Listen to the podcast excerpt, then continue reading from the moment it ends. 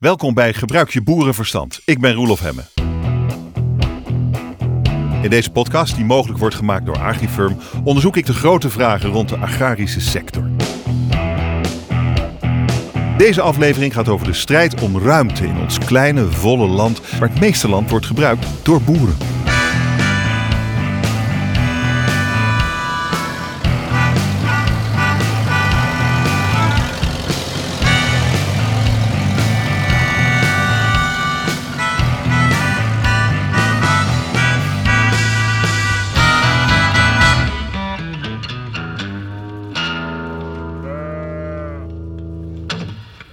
Pieter van Geel is bij me. Hij was staatssecretaris van Volkshuisvesting, Ruimtelijke Ordening en Milieubeheer. En van huis uit is hij planoloog. Hij is ook voorzitter van het uitvoeringsoverleg van de Klimaattafel Landbouw en Landgebruik. Joris Thijs is hier, Tweede Kamerlid namens de Partij van de Arbeid en voormalig directeur van Greenpeace.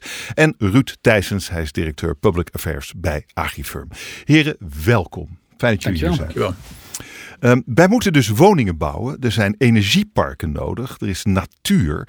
Uh, en we zitten nog steeds met de stikstofkwestie natuurlijk. En iedereen kijkt nu hebberig naar het boerenland. Laat ik maar meteen de olifant in de kamer benoemen.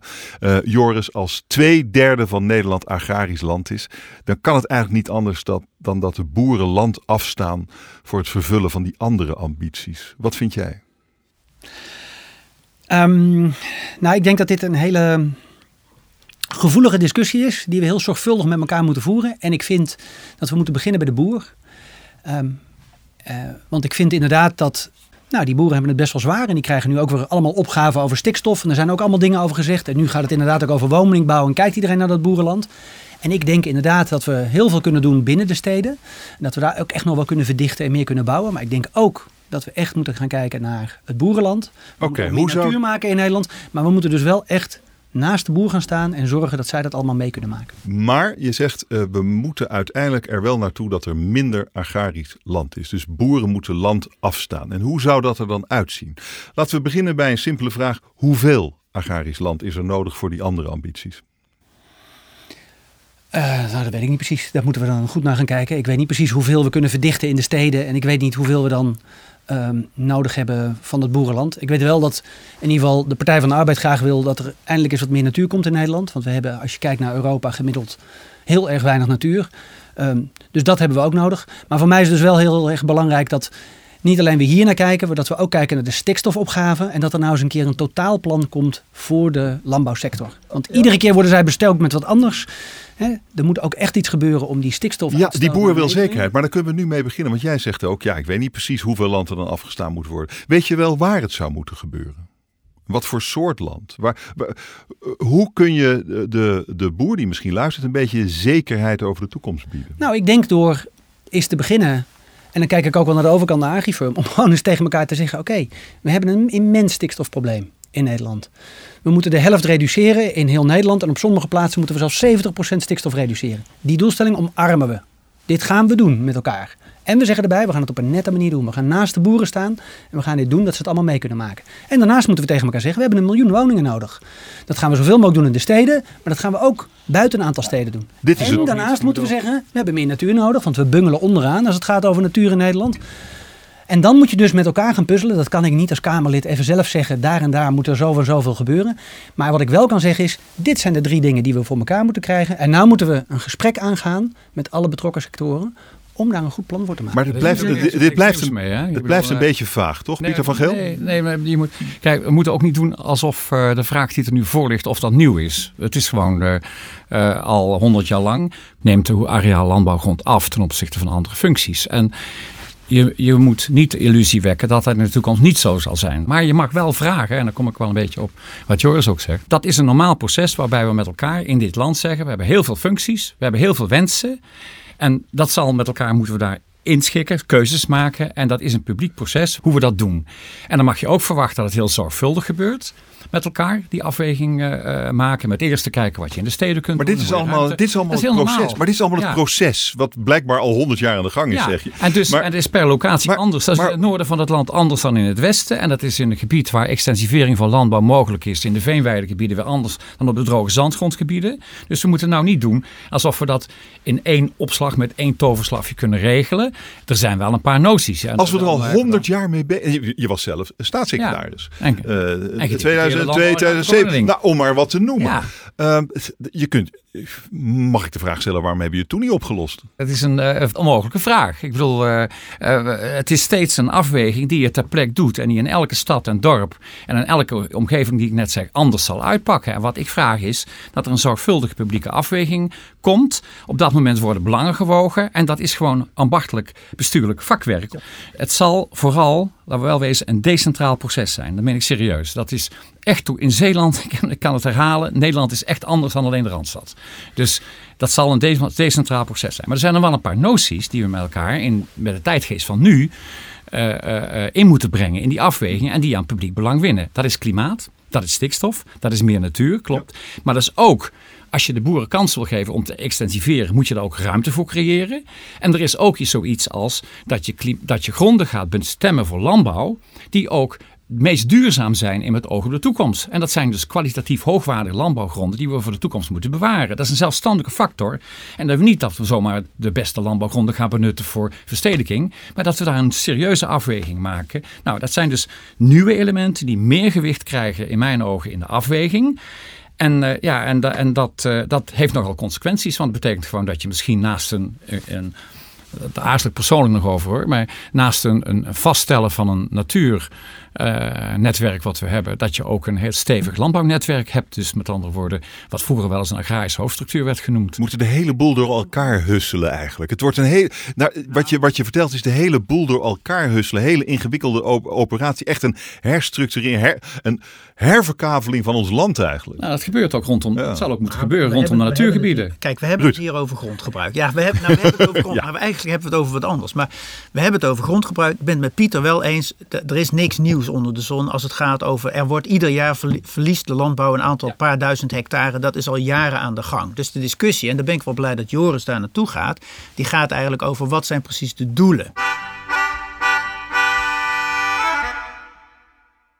Het punt wat ik wel wil maken, dat zijn er twee. Dat het eerste is um, um, doelen op bestuurlijk niveau is iets heel anders als handelingsperspectief voor een individuele boer. Even uitleggen alsjeblieft. Um, wat ik daarmee bedoel is een doel voor een individu. Als we het over klimaatopgave hebben, is het ongelooflijk belangrijk dat we niet in de Tweede Kamer zitten te discussiëren of we wel of niet moeten ploegen, maar dat we voor die boer heldere doelen kunnen definiëren, KPI's of Key Performance Indicators of hoe je het ook noemt. Hebben ze het over ploegen in de Tweede Kamer? Ja, daar hebben ze het over. En ze hebben het over niet kerende grondbewerking en ze hebben het over allerlei dingen waarvan wij zeggen laat dat aan de boer over. Hoe zou dat het oplossen? Is, is, Joris, is dit waar? Gaat het over ploeg, over zo, zulke details? Ja. ja, en ik kan je vertellen waarom. Kijk, want het is namelijk niet zo dat we het eens zijn over de doelen.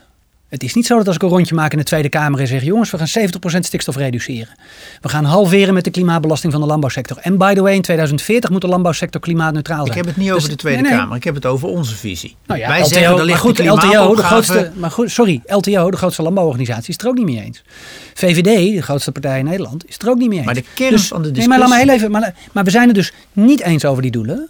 En dat zorgt ervoor dat de boeren geen helderheid krijgen. Maar dat betekent dus ook dat we die doelen, dat Nederland op slot zit. Nee, maar... En dat betekent dus ook dat, om even terug te komen op het ploegen, dat betekent dus dat we eigenlijk veel te veel dingen willen doen op dat land van ons. En dus eindeloos nog meer slimmere maatregelen zitten te bedenken dat het allemaal nog in past. En daarom heb ik het inderdaad in de Tweede Kamer over ploegen. Maar de kernproblematiek is dat we het dus over maatregelen hebben in de Tweede Kamer. En niet over hoe we die doelen. Want hmm. bestuurlijke doelen is wat anders dan een doel voor een individuele boer op een individueel perceel. Dat, en wat dan stimuleer je innovatie. En dan gaat hij zelf bedenken of je gaat ploegen of niet gaat ploegen. Of maar Ruud, dat werkt alleen maar hè, om jullie even de verbinding te leggen dan zelf. Als ik dat zo hoor. Hè, doelen en, en instrumenten. Hè, want dat vraag je ook. Hè. Je hebt doelen en mm -hmm. het helemaal met Ruud eens. Op instrumenteel niveau kijkt een boer niet naar doelen. Maar kijkt gewoon, ik moet zeven dingen doen van de overheid en de samenleving samenleving, help me even om dat netjes te doen. Hè? Jouw beginwoorden. Daar wil ik bij geholpen worden, dat wil ik weten. Maar kijk, dat punt van doelen en instrumenten kan dichterbij gebracht worden als wij erin slagen om op niveau van de individuele boer een helder, afrekenbaar doel te formuleren wat goed verankerd is. Kijk, dan kun je die handelingsvrijheid aan die boer vergroten. Maar wat nu dan vaak gebeurt, en dat is de angst dan weer voor die wetgever. Ja, we kunnen wel allerlei doelen formuleren, maar jullie zijn het er niet helemaal eens en het gebeurt, het gebeurt toch niet. En daarom zei Ruud niet voor niks. Hè, dan had je het over eh, KPI's, dat je dus doelen niet formuleert op bedrijfsniveau die afrekenbaar zijn. Net zo goed als je dat doet bij bedrijven met CO-plafond of andere dingen. Nou, en dan is het aan ons, kunnen we dat bedenken? Kunnen we met elkaar, met de moderne technologie, hè, daar heb je wel eens, hebben zij wel eens over Nou. gehad, daar moet je maar eens iets over vertellen. Dat bereiken, dat je de handelingsvrijheid van de boer kunt vergroten, maar er wel een scherper afrekenbare prestatie. Maar waarom doen we dat dan niet gewoon? Nou, Nou, maar Ruud, waar- waarom doen we dat niet? Het klinkt heel simpel. Geef de boer een doel en dan gaat hij zelf daar wel naartoe werken. Het, het- omdat eh, ik, ik ben net voorzitter geweest van de Taskforce Versnelling Innovatieproces Stalsystemen. Dat is precies zo'n voorbeeld daarvan, want het gaat over ammoniakemissies. Hebben we gezegd, ga vergunnen op basis van daadwerkelijk gemeten eh, eh, ammoniakemissies. Ga erop vergunnen en ga erop handhaven, dan zul je zien dat er ook innovaties komen. En datzelfde, we zijn met bodemgezondheid bezig. Dat geldt exact hetzelfde. Je kunt naar bodemleven kijken. Ga zorgen dat. Maar dan moet de regelgeving daar ook Ja. op zijn ingericht. Dat is een van de kernproblemen waar je dan tegenaan loopt. De hele regelgeving voor stalsystemen is ingericht op een erkend stukje stalsysteem. En daar slaat hij helemaal dood. En wat zou jij dan- Daardoor komen we in deze complexe discussie En wat is jouw eis aan de politiek dan? Ga alsjeblieft doelen eh, formuleren en vertaal die door naar individueel handelingsperspectief, dus naar individuele doel, doelen en, eh, en stimuleer innovatie. Nou ja, En ik vind uiteindelijk snap ik ook, Joris, dat we ergens met elkaar een discussie moeten hebben over de inrichting. Want dat is de Ik inrichting. vind het ongelooflijk. Ik ga dat nu even opkomen voor de boeren. Ja. Aangezien jullie dat niet doen. Die kan toch niet? Dit kan wel. Als wij gaan zeggen wat er nodig is voor stikstof. Een halvering. Als wij gaan zeggen dat ze klimaatneutraal moeten zijn in 2040. En daarna klimaatpositief. En we zeggen nou, dan, krijg, dan vertalen we dat door naar individuele bedrijven. En dan zeggen we tegen de boeren veel succes daarmee. Dan gaan al die boeren, nee, dan gaan nee, al die boeren nee, op je... maar, maar jongens, het, nee, maar- tweede- maar tweede- maar ik was daar straks was ik begonnen met te zeggen, ik heb twee punten. Het tweede punt is... Nou, wacht maar. En Joris zegt dat. Joris stond op het punt om te gaan zeggen dat de boeren kopje ondergaan. Waarom denk je dan? Ja, Ik- omdat die economisch, boeren... Dat snap ik. Ja, Ja, dat is maar dat is toch, Maar dat, was is het tweede de- punt wat ik Dat is toch de koe in de kamer dan? Of de olifant in de kamer? Nee, maar daar, daar, Kijk, zul, je, de- de daar zul je minister- maatregelen de moeten minister- gaan treffen. Nou ja, maar, maar daar moeten we het volgens mij Ja. over hebben.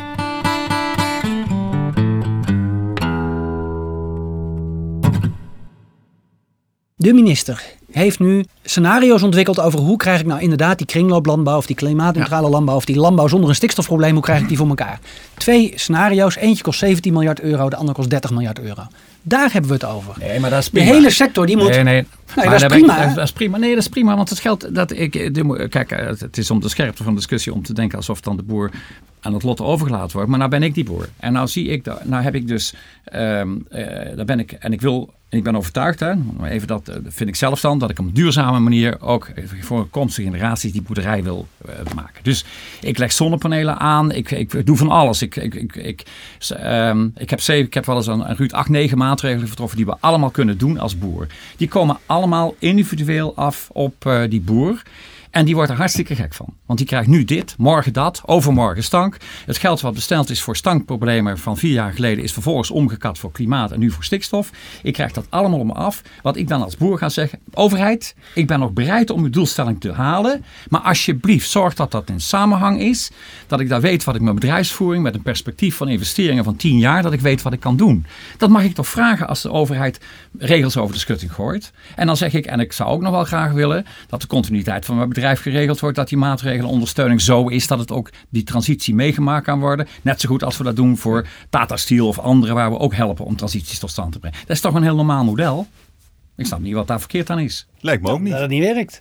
Ja, Omdat- dat, nog- dat heeft ja. nog nooit gewerkt, omdat het nog nooit gebeurd is. Nee, nee, dat werkt niet. Nou ja, jongens, is nog nooit ik- gebeurd. welke- in, welke, in welke kamer ben ik terechtgekomen? Waarom werkt dat niet? Omdat gewoon, en dan laten we dat dan ook maar eens even zeggen. Jongens, we hebben veel te veel beesten in dit land. En, dat die, en we kunnen met zoveel beesten niet aan onze klimaatdoelstellingen voldoen. We kunnen Nederland niet van het slot afhalen, want we hebben een te groot stikstofprobleem. En dat gaan we niet redden met innovatieve stalsystemen, want dat proberen we al 30 jaar.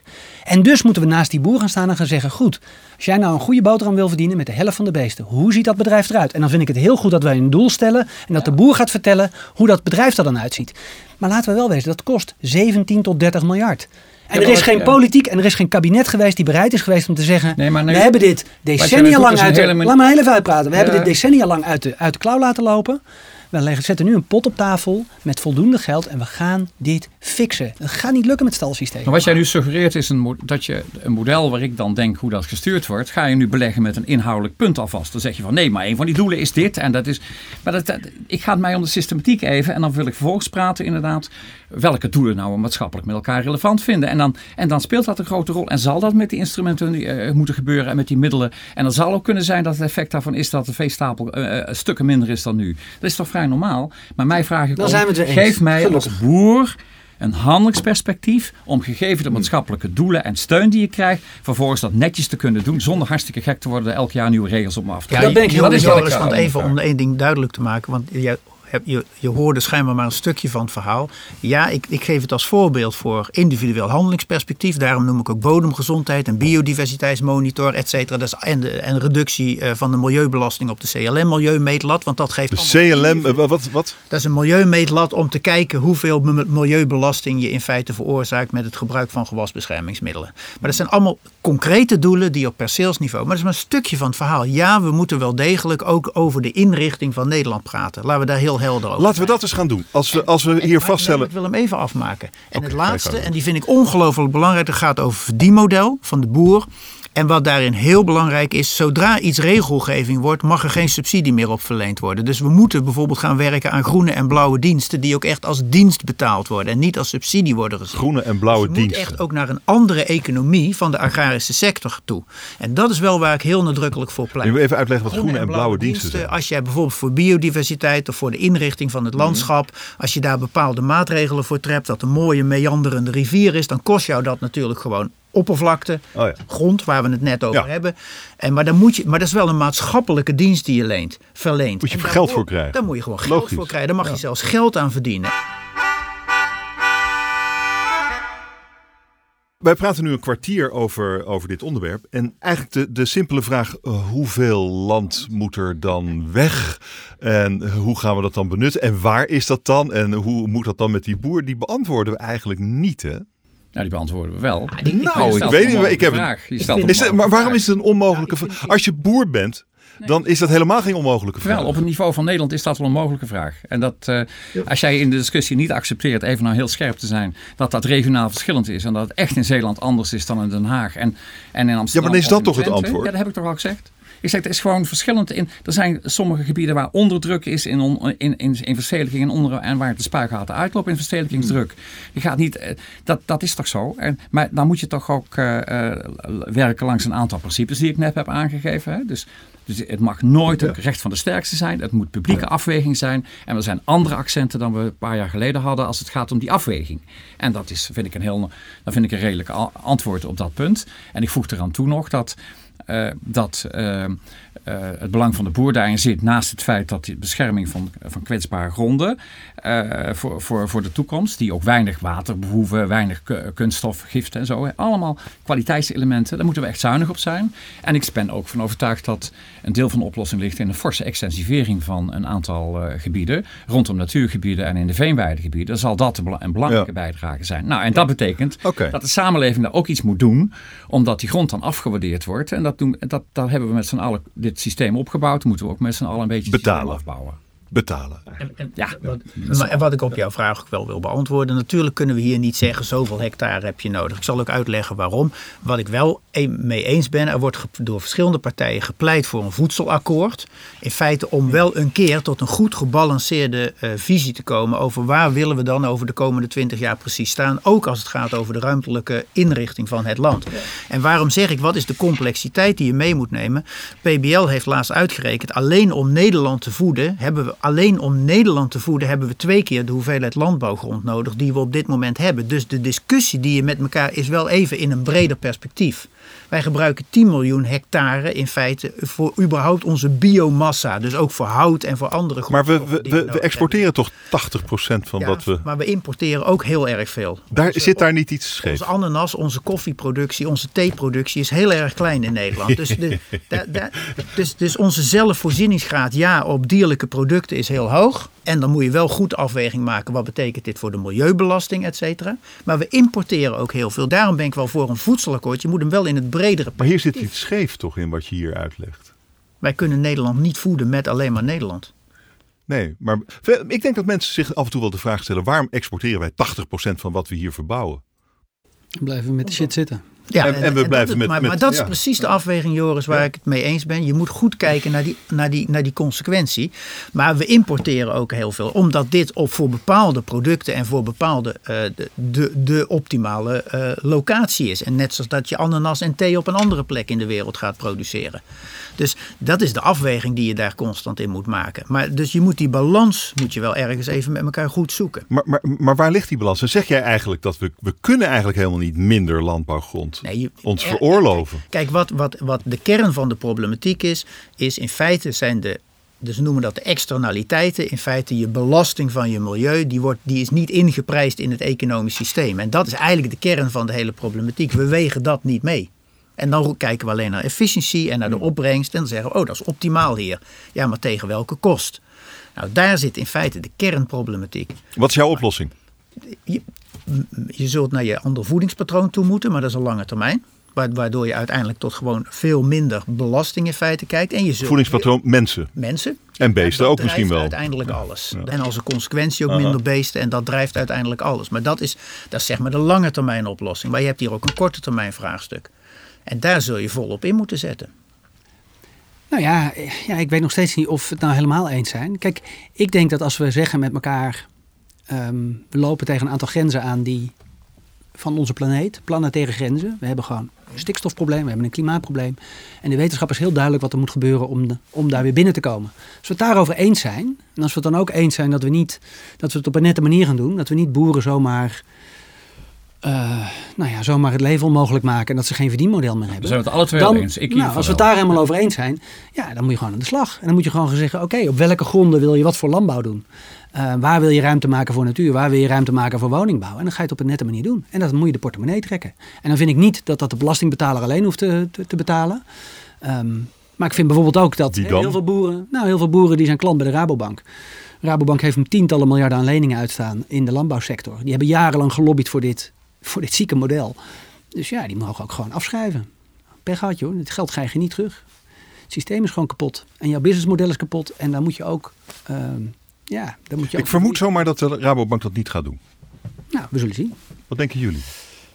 En zou Agrifirm het dan ook moeten eigenlijk?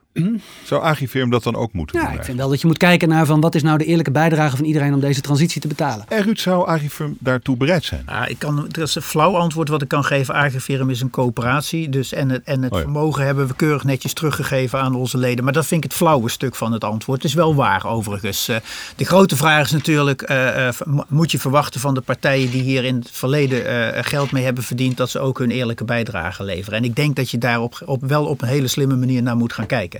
Je moet kijken hoe kun je transitiefondsen eh, helpen creëren, waardoor uit, een- uiteindelijk ook gewoon een nieuw... Maar wat ik vooral... Nou, even, even, even door. Dit is interessant. Wat zou, je, wat zou je kunnen doen? Wat zou je willen doen? Nou, kijk, weet, nee, waar ik naartoe wilde is wel, en dat is zeg maar het lange termijn. Hoe ziet nou precies, en hoe weten we dat zeker, dat lange termijn financieel perspectief van die overblijvende boer in de Nederlandse context eruit? Zodra je dat weet, weet je ook waarop je investeren moet. Ja, ja. En dan wordt het dus een ander soort agenda. En daarom bedoel ik ook op dat punt, je ziet nu, want je ziet dat alle discussies over eh, zeg maar ingrepen gaan over het verdienmodel van de boer, omdat het meer geld kost. Maar Joris, als je dan, jij zegt we moeten naast de boeren gaan staan. Maar als je gewoon eens 50 jaar terugkijkt in de geschiedenis, dan zie je toch ook dat die boeren ook niet alles goed gedaan hebben. Ja, klopt.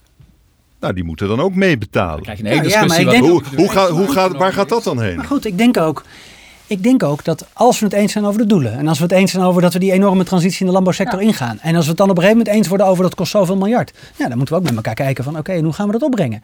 En dan vind ik ook dat de sector, Ja, daar- natuurlijk, dat de dat sector vanzelf. aangekeken mag Dat gaat vanzelf? de Dat gaat sleutel- vanzelf. De sleutel zit niet bij Een van de redenen waarom we hier al zo lang over praten is omdat niemand zegt oké jongens, we hebben gewoon 30 miljard nodig. Ja, zo simpel is het eigenlijk. Makkelijk als het gewoon Nou ja, geld is. makkelijk, het is een hoop geld hè. De sleutel zit niet bij dat transitiegeld. De sleutel zit één stap verder. De- Die Ja, zit bij het verdienvermogen van de boer daarna. Ik Precies. je En jij zei ook, wat, wat is er aan? Ik, ik ben eh, zelf bezig geweest in, het, eh, in de taskforce voor het verdienvermogen voor, rondom kringlooplandbouw. Het is aan de Tweede Kamer aangeleverd. Het is volgens mij nog nooit zelfs besproken. Een van de dingen die we daar hebben gezegd is, je moet uiteindelijk naar een vorm van eco-labeling of iets dergelijks toe. En, eh, en, en, en ga, ga dat geld, ga dat over alle producten in de supermarkt gewoon omslaan. En laat het werken ten bate van de landbouw. Want dan krijg je ook, en, en afgeleide vormen is waar ik het bijvoorbeeld net over had van groene en blauwe diensten. Dat die gefinancierd gaan worden. Zorg dat die uit het subsidietraject worden. Dat dat echt een publieke dienst gaat worden.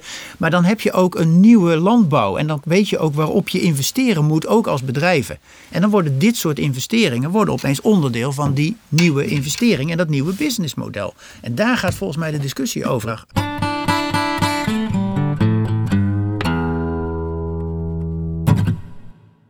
Pieter, wat denk jij dat er gebeurt als we die ruimtediscussie, die stikstofdiscussie in een Europees perspectief plaatsen? Wat, gaan we, wat zien we dan?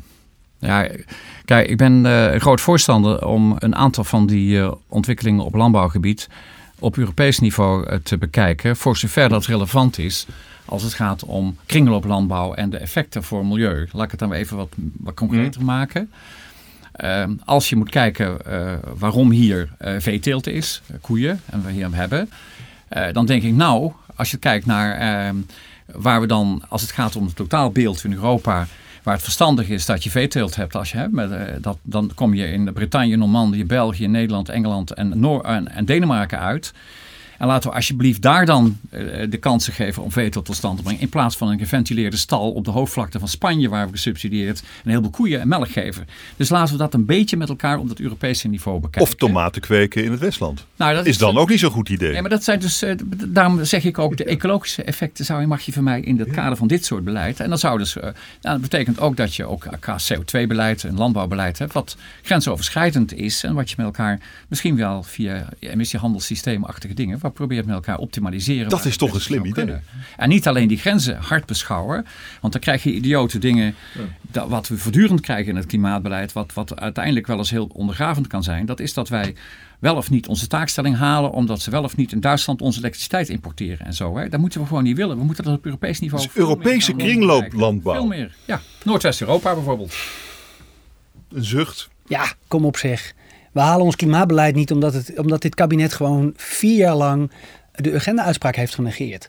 En ze hebben wel wat gedaan. en Ze hebben gewoon niet gedaan wat de rechter heeft gezegd. Ga beleid maken waardoor je zeker Ja, weet ja, dat je maar- dat maar kijk, Nee, nou maar even- het Europees even- perspectief. even- Nee, maar dan kun je wel nou even- Nee, maar dan moet je, je moet antwoord geven op mijn vraag. Ik heb het over een Europese context waar je vanuit milieuoptiek en duurzaamheid kijkt waar iets het beste kan. En als je dan zo antwoordt, vind ik geen adequaat antwoord op mijn vraag. Want dan begin je te zuchten over klimaatbeleid. Ja, maar sorry, is- we bungelen Ja. onderaan in Europa. En we hebben gewoon niks onze te bijdrage te le- Antwoord dan mijn vraag. Geef, geef dan antwoord op mijn vraag of op Europees niveau dat verstandig is om dat te bekijken waar dat het meest duurzaam kan.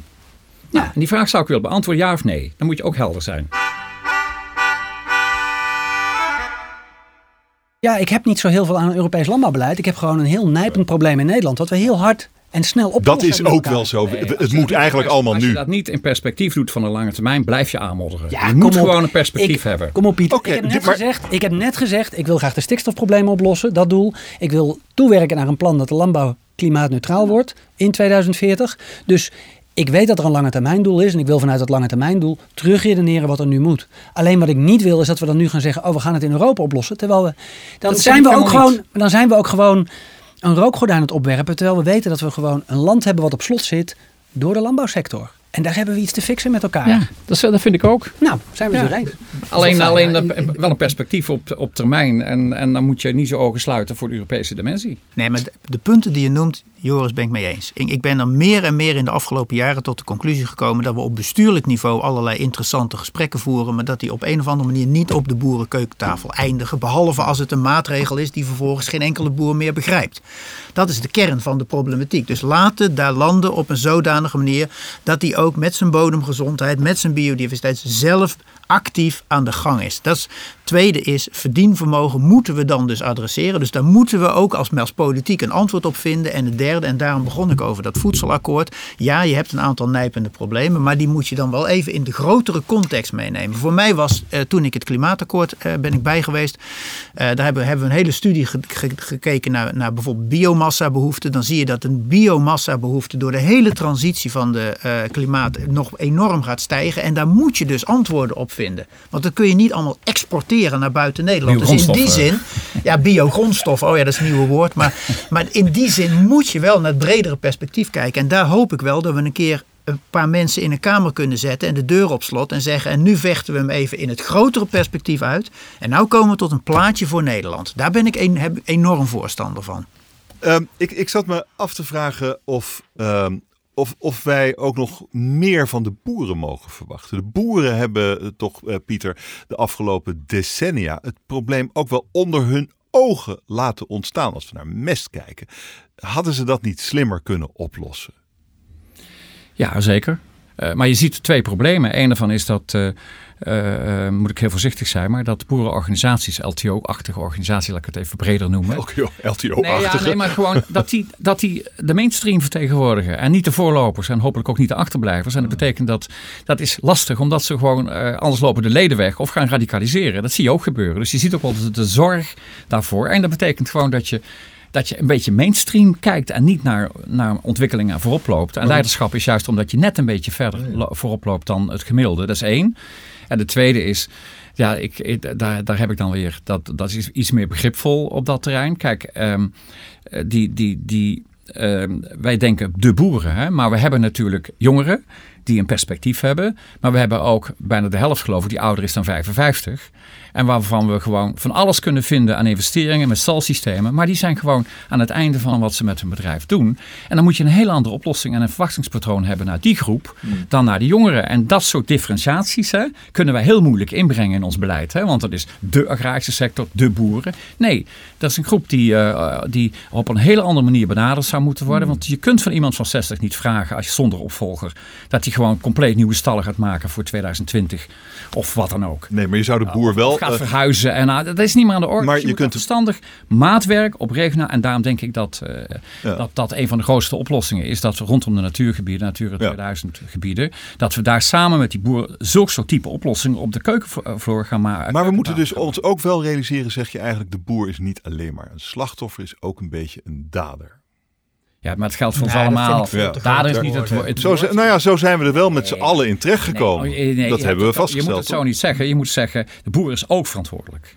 Nee, ik ben het er niet mee eens. Je hebt een systeem geschapen en dat systeem dat veroorzaakt dat het op dit moment gaat zoals het gaat. En daar zijn we met z'n allen. Uh, ja, maar Ruud, er zit ook verantwoordelijkheid. Nou, ik vind er wel een verschil tussen uh, misschien de individuele boeren en een organisatie, LTO-achtige organisaties. Kom, die hebben natuurlijk heel erg hard gelobbyd voor dit systeem. En om dit in stand te houden. Jawel, maar hier ging het over de individuele boeren en die aanwijzen als dader. Dat gaat mij gewoon veel te ver. Gaat mij echt veel te ver. Ik zie gewoon in de praktijk. A, ik zie veel boeren die wel degelijk volop ermee bezig zijn. Maar ik zie ook, als je, als je, we zitten nu midden in de uh, zevende actieprogramma nitraatdiscussies met allerlei draconische maatregelen. Verschrikkelijk. Uh, nee, maar daar, daar zie je even als je heel simpel uitstapje uh, uh, als je bijvoorbeeld even naar België kijkt, waar gewoon op perceelsniveau veel meer wordt gemeten, tot op heden doen we dat niet. En daarmee kom je naar systemen die veel dichter bij die boer staan. Als je kijkt naar hoe er, zeg maar oppervlaktewater, hoe daarmee wordt omgegaan en de vraag wordt gekeken van kan ik dit nu herleiden naar het handelen op een individueel perceel, is niet aan de orde. Dus het is ook een systeem wat we, en we hebben die discussies gehad met waterschappen. Dan zeggen we, waarom ga je niet veel meer meten? Waarom doe je dit niet? Ja, dat kost meer geld. Ja, dat is leuk, maar je schept ook een systeem nee, maar dat, dat klopt. Maar er zijn. Maar ik, ik ken ook. Dat is, dat, daarom onderschrijf ik mijn eigen verhaal. Dat de boer bestaat niet. Het zijn heel veel verschillende mensen die actief zijn, achterblijven, jonge, oud. En je kunt heel veel categorieën noemen. Maar eh, boeren zijn ook heel verstandige mensen die op een gegeven moment los van welke bank of systeem dan ook afwegingen kunnen maken. En, en daar hebben ze, zoals elk mens met handelen, ook een zekere verantwoordelijkheid voor. Daar moet je gewoon ook niet wegstoppen. Zou dit uh, uh, binnen afzienbare tijd goed komen eigenlijk? Hebben wij straks, uh, hebben wij het straks opgelost, Joris? Ik denk dat we het moeten oplossen. En wanneer zou straks zijn? Um, ja, ik denk dat het. Ik denk, nou ja, dat is een beetje het verdriet. Ik denk dat het zo lang uh, is aangemodderd. En dat we nu zo ontzettend in de juridisch in de knel zitten. Nederland zit gewoon op slot. En ja, als we het op een gegeven moment hebben over de industrie die niks meer kan, of de woningbouw die niks meer kan, ja, die belangen zijn gewoon nog heel veel groter dan de boerenbelangen. Dus ja, ik denk dat de wal het schip gaat keren. Alleen wat ik zou hopen is dat er nu politiek leiders op staan die zeggen: oké, we moeten afscheid nemen van het huidige landbouwsysteem. We gaan naar een duurzamer landbouwsysteem. En dat gaan we op een nette manier doen met elkaar. Want anders dan ja, gaat de wal het schip keren. Nou, we gaan het wel oplossen. Uh, daar ben ik van overtuigd. Uh, of dat af en toe zal een keer het schip af en toe tegen die wal aanschuren, dat denk ik ook wel. Uh, ik bedoel, zo werkt dat, hè, met impulsen die dan weer van buiten komen, of het nou van de wal is of van anderen. Dus dat zal wel het geval zijn. De troost die ik daar heb is dat wij tot nu toe in Nederland een samenleving zijn geweest die de veranderingen die zich op voldaan hebben de afgelopen decennia in de economie en in de structuur, dat we die met elkaar toch redelijk hebben gemanaged. Of het nou onze AOW, pensioen, dat, dat hebben we uiteindelijk komen we er wel. Nou, ik bedoel, over pensioenen discussies hebben we ook tien jaar gedaan. Dus ik denk dat het wel ons zal lukken en dat in de samenhang met wat er om ons heen gebeurt in, in Europa, dat we daar in dat model nog best een eind kunnen komen. Dat dat van ouw gaat en dat het misschien volgens sommigen niet te snel gaat, dat denk ik ook wel. Maar ik ben niet pessimistisch daarover. Nee, ik ook niet. Ik ben optimistisch. Ik geloof ook in de kracht van innovatie. Uh, en, en dus, dus ik geloof wel alleen, je ziet wel dat het aantal onderwerpen. Kijk, als je naar, naar uh, milieuaspecten kijkt en milieuuitdagingen, die zijn er ook al heel lang. En daar zijn nog hele grote stappen gezet. Dus je ziet dat de sector dat wel degelijk heeft gedaan. Alleen er zijn op dit moment zoveel uh, opgaven. Dat je, en daar ben ik met Joris eens, dat je, en die grijpen ook allemaal in elkaar. Dus je moet wel een keer gewoon echt een soort van toekomstperspectief durven schetsen. En dat ook uitvoeren met elkaar. Heren, dank voor dit gesprek. Ik sprak met Pieter van Geel, oud-staatssecretaris van Volkshuisvesting, Ruimtelijke Ordening en Milieubeheer en voorzitter van het uitvoeringsoverleg van de Klimaattafel Landbouw en Landgebruik. Joris Thijssen, Tweede Kamerlid namens de Partij van de Arbeid, voormalig directeur van Greenpeace en Ruud Thijssen, directeur Public Affairs bij AgriFirm. Ik ben Roelof Hemme en dit was het eerste seizoen van Gebruik je boerenverstand, een podcast die mogelijk wordt gemaakt door AgriFirm. Dank voor het luisteren. Ik zie u graag terug bij seizoen 2. Tot dan.